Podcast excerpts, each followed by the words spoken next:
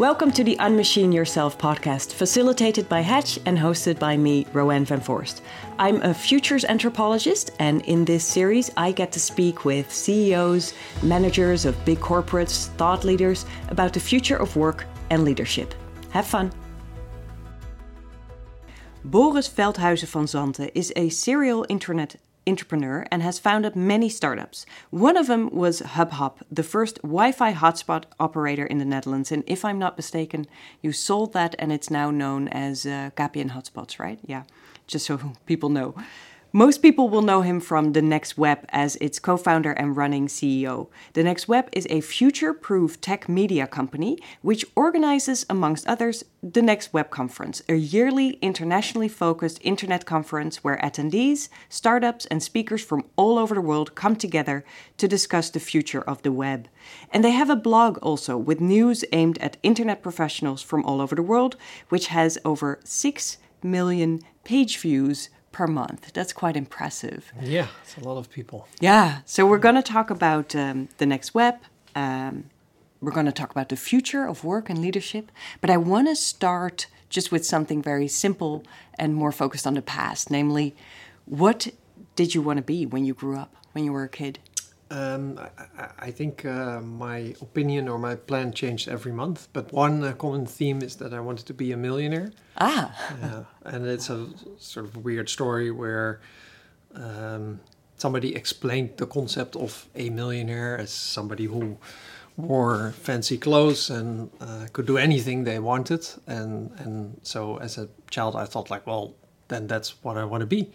And so for years, when people said, "What do you want to be when you grow up?" I said, "A millionaire." Yeah, sounds good. Well, we're actually recording today in a fashion designer atelier. Yeah, yeah, yeah I, I uh, like it. Yeah. We all, we always try to kind of uh, pick out locations that have to do with um, skills of the futures, and one of the skills that people often mention is creativity. So here we are. So yeah, you well. can look around for the fancy clothing of a millionaire, maybe. Yeah, it's beautiful. hey, and so when in your life did you realize that you are an entrepreneur? Because you seem very entrepreneurial with all the uh, things that you uh, started. Uh, yeah, there was one defining moment. I remember when uh, when I was 15, I decided to uh, drop out of school and go to the circus school. And wow. Yeah, and and I remember uh, that caused some panic in sort of the the people around me, except my parents, who were very supportive. But uh, in school, I, I, remember one of the teachers, he took me apart and he said, if you drop out of school right now, you sort of drop out of society and you're going straight to the gutter and, and then like n- nothing will ever be easy again and you'll have to do everything yourself and it's just the worst. And I remember listening to his story and thinking, that sounds amazing because that means that I'm I'm sort of going back to square one, but then I'll know that everything I do will just be me, right? And so every choice I, I can make will be sort of a defining thing for my future. And so it felt it sounded very empowering. I thought like, well You like the whole autonomous feeling of it. Totally. Yeah, yeah. yeah. And sort of the the feeling of starting all over, but then everything you build is yours. So I, I, think that from that moment on, I felt like an entrepreneur, even though I went to circus school and art school uh, later. I always had this feeling of uh, autonomy and, and uh, responsibility and, and uh, yeah, independence, I, I, guess. And in a weird way, I always find that true entrepreneurs are very creative also, mm. sometimes in yeah. their thinking, sometimes in kind of thinking outside of the box. So maybe the art school and the circus school was also feeding into that. Yeah, so uh, the funny thing is, if I meet people who uh, know me from art school or even earlier, uh, and, and I tell them I'm an entrepreneur now, um, like sometimes people will be surprised and say like oh oh well do you still do anything with art? Or right? So they're sort of hesitant like was that all a waste? And uh, but for me it was a very um, like looking back the, it's very easy to connect the dots and see how everything contributed to who i am today. So yeah so circus school is, is just discipline, right? It's just uh, circus life is very disciplined and uh, hard work. So that's what you learn in, in circus school. And art school, I think you like I, I, I studied art for seven years, and and the the main thing you learn is sort of Apple's, uh, or it used to be their slogan, "Think different," right? So so and, and Yeah. of course in the broadest way. So just looking at the world with a different uh, vision, and so so those two working really hard and having a different view on on life and and everything. I like I I, I that's knowledge or skill that I use every day almost, right? So I'll Yeah. be in meetings and I, I there will be a point where either I just work harder than other people or I notice that like the group is stuck in one way of thinking and then I'm like, yeah, but it's so obvious to do like the complete opposite and then I say one little thing and they're like, "Oh wow, how did you come up with that?" And I'm like, "Well, it's just logical, right?" But But this uh, is yeah. interesting because you're kind of suggesting now that that learning to think in a more creative or in a very different way is something that you can learn, almost to counter think. Do you think that's true, or do you need to be able to do that already, and then you can become better at it? Maybe. So nature or nurture Uh-huh. when it comes to Yeah. crea- creativity. I don't know. That's too complicated question for me to answer, right? I, I, I think there was always something um, in me, like the creativity was always there, and then Art Academy um, strengthened that or, or condensed it. I don't know. Well, thinking So- outside of the box, do you think you can, if you already have a pinch of that, do you think you can become better at that? Yeah, I think so. Yeah, Hmm. Yeah. uh, um, either you go to art school or you take LSD, and then so it's either those are the two options. Yeah, and LSD works. It I- I've heard. I've No, heard, I've yeah. tried it once. Yeah. But that, that's the funny thing. So I, I tried it once, and uh, um, and it's not that it didn't work, but it didn't give me what it gave everybody else. Sort of like, oh my god, The narratives is, and the yeah, understanding. everything is possible. And but then I thought about it a little bit more, and I thought it actually makes sense. So I think if you're if you grow up in the Midwest of the U.S. and your parents are Republicans and you do everything as you're supposed to do it, and then you go to San Francisco and suddenly everything is weird, and then you take LSD and you're suddenly like, oh my god, everything is possible, right? And and that's the breakthrough. And then for me, I'm like, yeah, yeah, I've been there, done that, right? I've I've, I've been to art school for years. I, I know that everything is possible, right? So. So I, I didn't need that breakthrough. The unbounded thinking is already kind of there. Yeah, it's already Yeah. there. I, I worked on that for a long time. So Yeah. Have you ever, because you don't seem to be afraid to make your own decisions. Like if you're 15 and you're not afraid of a teacher that is kind of threatening you into to go into the Yeah. slums of life. Um, and then I read through all the things that you've done. Um, you've you've founded a lot of companies, and, and some were really successful, and others perhaps less. I don't know, but you don't seem afraid to take risks or to do that. Can you tell me a little bit about that? Yeah, there's a few things there. Like like one lesson which came later, but uh, so I, I the first company, like the first real company, I had some projects, but then the first real company that I built, we sold in 1999, and uh, there was a like a glorious moment where I could call my mother or my parents and and say uh, I'm now a multimillionaire because I, I just sold my company in stock. And uh, but, but that was of course amazing because I felt like I had, had come from nothing and then built something up and and I'm sure they thought they would like have to pay for me for the rest of their life. So that was a great call to make. And then in 2001, uh, I lost all the money that I gained and I went sort of back to just being a poor art student because I got paid in stock. And then 2001, of course, everything collapsed The bubble, yeah. the bubble collapsed. And that was a. Uh, I'm not going to say that I was not disappointed, but I remember there was a moment where um, I was thinking about like what the future would hold, and I realized like, well, I probably have to sell the house, and the car that I'm driving is just also too expensive, and maybe I'll, I'll just go bankrupt, right? Personally bankrupt, and and then that's really back to square one. And then i realized like yeah but there's not nothing has changed or something. There's i'm still very happy. I'm, I'm really enjoying the things that i do. And so apparently and, and this is of course what everybody says but uh, but but i realized like so apparently the money doesn't really matter for me in terms of happiness, right? So, I, so, so you could say that my level of joy in life is sort of stable, no matter how bad or, or Yeah. good circumstances are.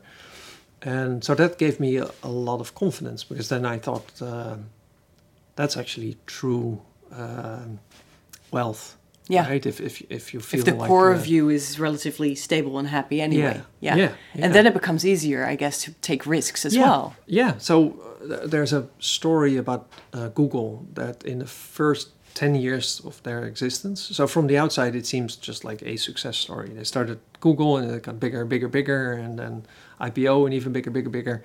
That's the outside. But on the inside, they know that in the first 10 years, there were 15 moments where in the evening they didn't know if they would still have a company the next day. So just make or break everything on red, and, and maybe we lose the company.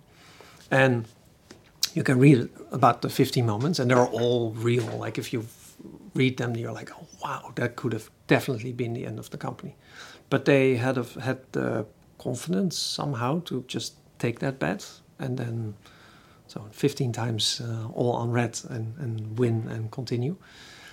And I forgot my point, but uh, Well, we were talking about um, taking But it's a risks. good story. taking risks, and it was a very good Yeah. story. And we and we went from LSD to you in circus. To and, taking you know, risks, This is yeah. great. No, Yeah. but uh, but taking risks, yeah.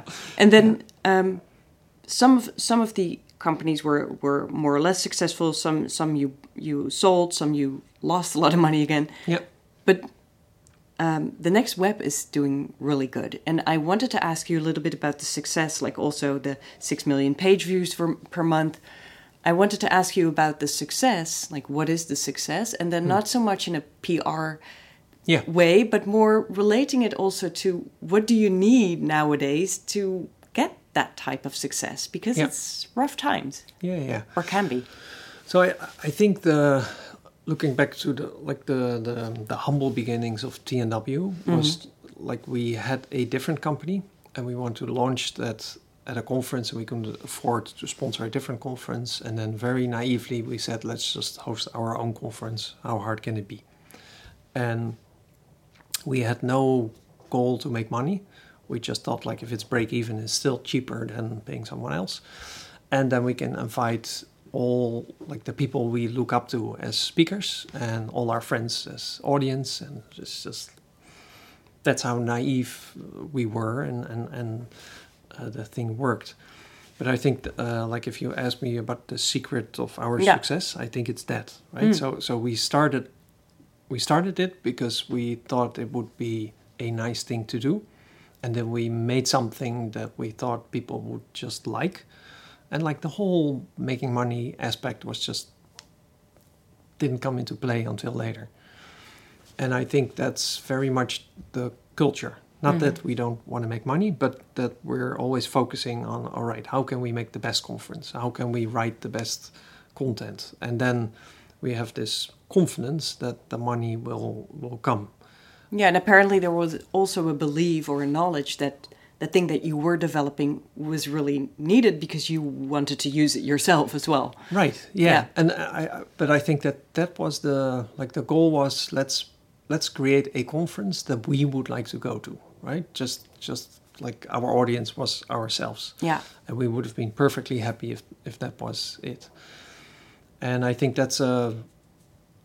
Um, I, think that's different from a lot of companies where It, yeah, it sounds less needy as well. Like if you think we're Yeah. just going to build something cool, something nice, Yeah. instead of there's the urgency of the money Yeah, there because then you know even with the the blog so uh, it's uh, of course the biggest part of the company in in reach with the, the millions of uh, readers a month but uh, we started it also very simply so uh, we had the conference and we thought we want to get more people to the conference and the conference is sort of a curve from no attention for the conference and then the attention increases and then you have the conference so there's a lot of attention and then the next day there's a drop off back to zero and then before the next conference you sort of have to build up the whole thing back to getting attention for it. So then we thought well if we would hire one writer so they can write about cool stories every day, and then we sort of keep up the momentum and the attention through the whole year. And and then uh, so tickets were 500 euros. So we thought, so would we sell 50 more tickets if we have this attention f- through the whole year? We're like, yeah, probably. So 50 times uh, 500 is uh, 25,000, I think. So we thought, well, then we can just hire a writer and it will pay back itself. And that's how we started getting into the media business, mm. where every other media publishing company, they they were sort of going the other way around, mm. right? They said, well, there's money in advertising. All right, how mm. can we get traffic? And how much, so how many writers do we need to get to that traffic? And so they sort of started from the advertising side. And, but because for us, uh, advertising wasn't really the point. We could just write whatever we want. We weren't even taking it that seriously. We were just joking around, writing. Like I remember one article that I really enjoyed was of a writer, and he said, "This is what the publishing industry, or sort of the, yeah, the old old school publishing industry can do to save themselves." And then the article was just blank, no text at all. And I thought it was hilarious, just because like the joke was in like Yeah. nothing. There's nothing you can do. But then people got upset, like, "Oh, I clicked on the title and there's nothing. Is there a bug? Is the content system down?" I was like, "No, no, this is it." I thought that was hilarious, and there were just no rules, and we didn't care because we had no advertisers to please or anything. And then at one point, we had so so much traffic that, of course, companies came and said, "Hey, you have a lot of traffic. Don't you want to? Can, can we advertise?" And we're like, "Well, maybe, yeah." And so it was a, another sort of proof that if you do something that's really interesting and fun and you enjoy and then you'll create an audience and as soon as you have an audience there will be ways to monetize that Yeah. And So- do you, do you still think that goes? Because if you if you look, I don't know, five Yeah. or ten years ahead, longer is always difficult. But Mm-hmm. um, the, the the world is changing really fast, and things become more uncertain, and there's more Yeah. competition, etc. How do you see the future for companies? What do, they need to do to stay successful? well i have a lot of so of course my, my principles don't work for everyone but um, I, I think it's uh, steve jobs who said like a startup is going to take you four or eight years and there's a there's a high probability that it will fail so if you're going to spend like a major part of the useful part of your life doing this make it something that you enjoy doing every day right? Because otherwise it's just wasted time. And you probably won't sustain, like you can't. and it- that's it's the other be side. hard. yeah you're not going to sustain or, or persist if, if it's just uh, shitty work. So so uh, um, so that's a principle that I, I firmly believe in. And I also firmly believe that uh, being professional doesn't mean that it has to be strict and without a sense of humor or without life. Uh, like if you if you search for a business meeting in a stock photography website, you usually see white, very serious Black men suits, yeah. in suits in a awfully lit uh, room having a meeting. Right, that's sort of the the stock photography uh, concept of of doing business. And I think the doing business with a smile and a drink in a bar is, is fine, right? So so if you- if you, I think if a customer, there there's always alternatives, so they can choose you or sixty alternatives. But if you're the person who puts a smile on their face, I I think they'll choose you. Yeah. Yeah, and I, I guess uh, in this podcast, can't recall who it was, but it came on the topic of trust. Like even if you're making large deals, it's still about having a nice conversation and just Yeah. kind of whether you're truly connecting with somebody. Yeah. And sometimes that might be easier in a coffee shop or a bar or Yeah. than in the boardroom. Yeah, we, we sold the majority of our company to the Financial Times uh, a little bit more than a year ago. And and this is of course a very serious business deal. Sounds like it. Yeah. Yeah, so uh, 11 months of uh, research and, and negotiation. So so very much a business deal. But I asked their CFO after the deal, like, what, what was the thing? Why, was there one thing where you thought? And he said, yes, yes. Uh, uh, like in the first month, we were almost ready to walk away, and but then you invited us to a barbecue where you and the founder were making dinner for the whole company, like a hundred people. We were sort of sweating in the kitchen, and we couldn't give them a lot of attention because we were focused on the food. And but having just a great time in the sun and with drinks, and and then he said. Um, it was just so clear uh, the, the amount of passion you put in your work and how how uh, how you treat the people who work for you and that was the moment that we fell in love with the company Hmm. and I thought of, of course it was a, a great story but also an yeah more proof that that even a, a huge business deal like this which is very much about the Excel sheet and everything what was the thing that sealed it our passion and our humanity that we put in, into everything and, Yeah. and the, the personal aspect and the putting a smile on someone someone's face all these things and i think these things last right it's Yeah. uh, and perhaps even more if you think about a future where things are more remote and more technical, you still need Yeah. the human aspect, definitely right? yeah yeah yeah so like i i love putting the humanity into things But how do you right? do that? Because you say, well, we have 100 people. Mhm. Um, how, do, how do you keep things human then? Or Well, close by or yeah, trustful? So I, I can tell you wa- one trick. So, um, like if, if you, sometimes I'll, I'll uh, speak for a large group, and the goal, of course, is to, or, or you know, it's it's gonna go well if you have a personal connection with everybody in the room. yeah. But there might be 500 or 1,000 or 5,000 people in the room, right? So you know, well, that's just not possible. But then there's a trick. So the trick is if uh, if somebody is more than I think 15 meters away from you, and you look sort of in the middle of a group of 20 people, then they can't really tell if you're looking straight at them or sort of in a group around you. And and to them it feels like you're looking straight at them. So as soon as you know that, you can uh, separate the room into groups of 20 people and, and larger in the back. And while you speak, you sort of look group number one and then stare at group number two for a few seconds. Yeah, so your face kind of goes from left to right. Yes. Yeah. Yeah. So that's what I do when I talk to a large group. I go through the whole room and I look at people as much as possible, focus on their eyes. And I know that then a large group will feel like he was looking right at me and they feel a personal connection.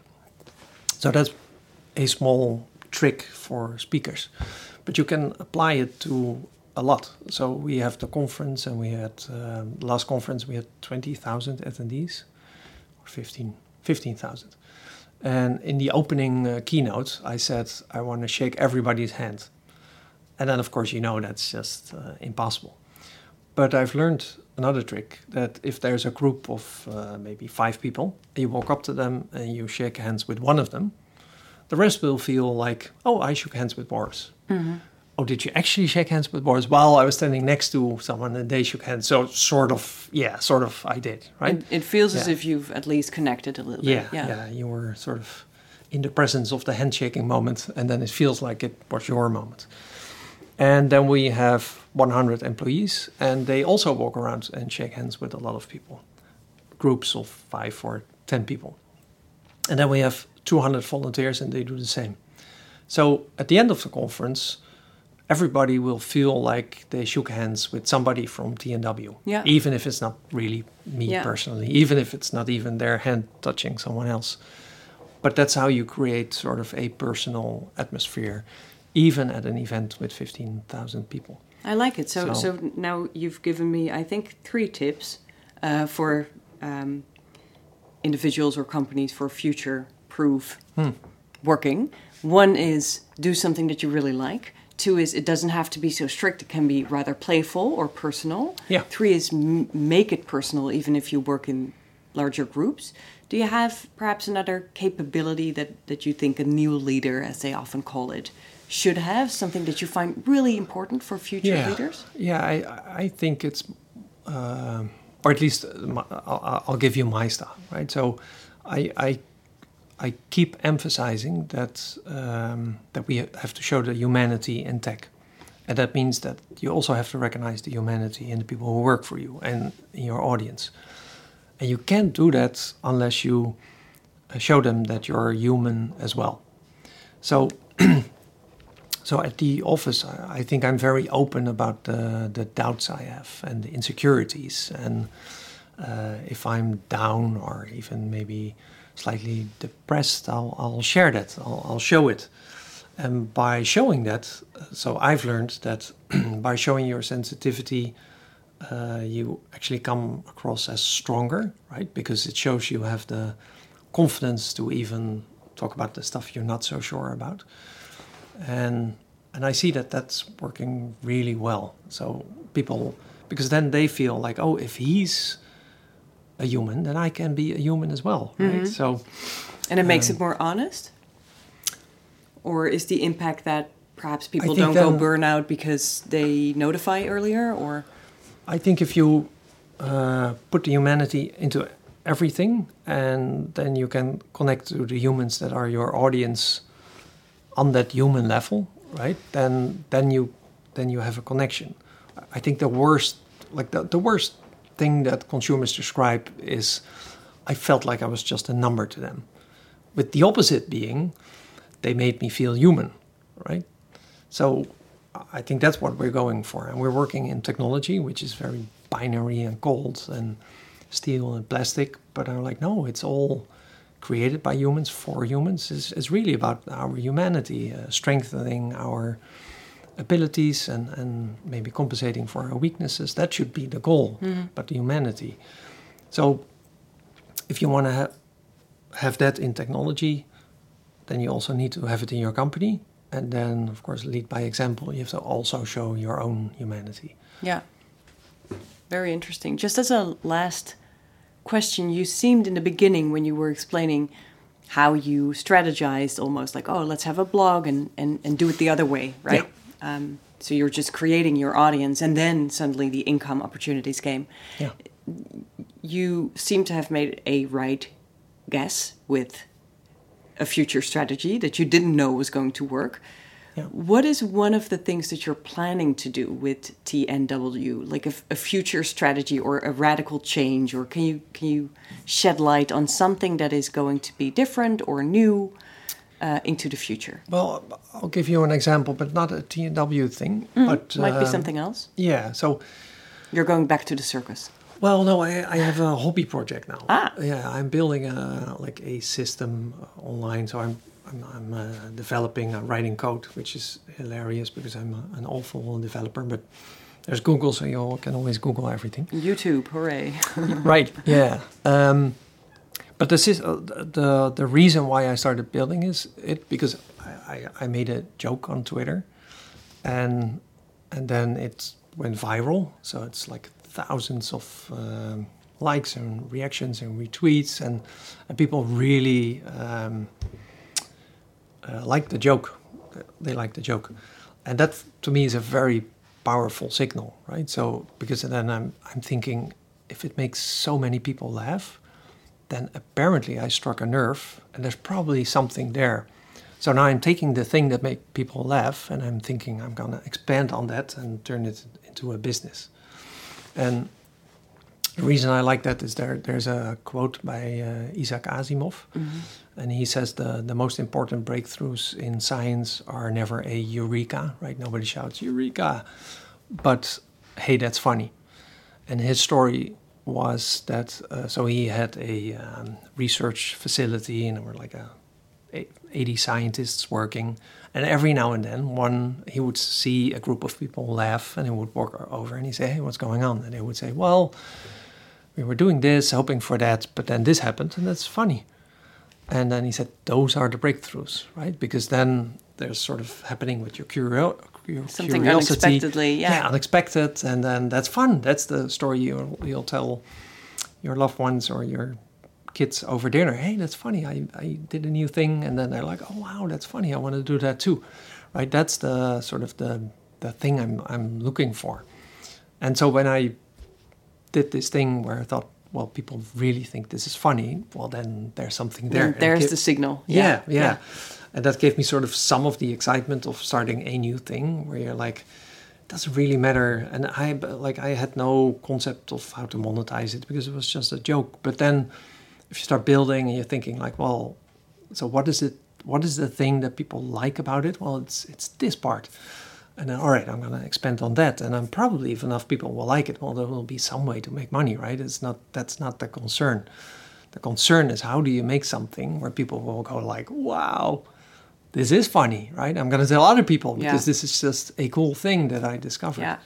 So that's where I get my excitement. That's a great tip. I think follow the fun is something that we. Uh, Absolutely. Started yeah. with if there's end with. something that gives Yeah. you joy, Yeah. and like in the evening you're in your bed, like this is so amazing, this is so much fun. I have no idea how to monetize it. Doesn't matter. That's no. the starter. Yeah, because if if if it will if it will put a smile on your face, it will probably put a smile on other people's face. Yeah, And at one point, somebody will pay for that. So, great. Well, thanks for sharing so many useful tips. my pleasure. Thank you also for listening or watching to the episode of the Unmachine Yourself podcast. Podcast, and if you found this story inspiring or useful, then please do share it with your own network and get the ripple effect going because we need more future-proof leaders and organizations. You'd also make us super happy with a nice review in iTunes because that makes this podcast easier to find. Hope we will see you back next time.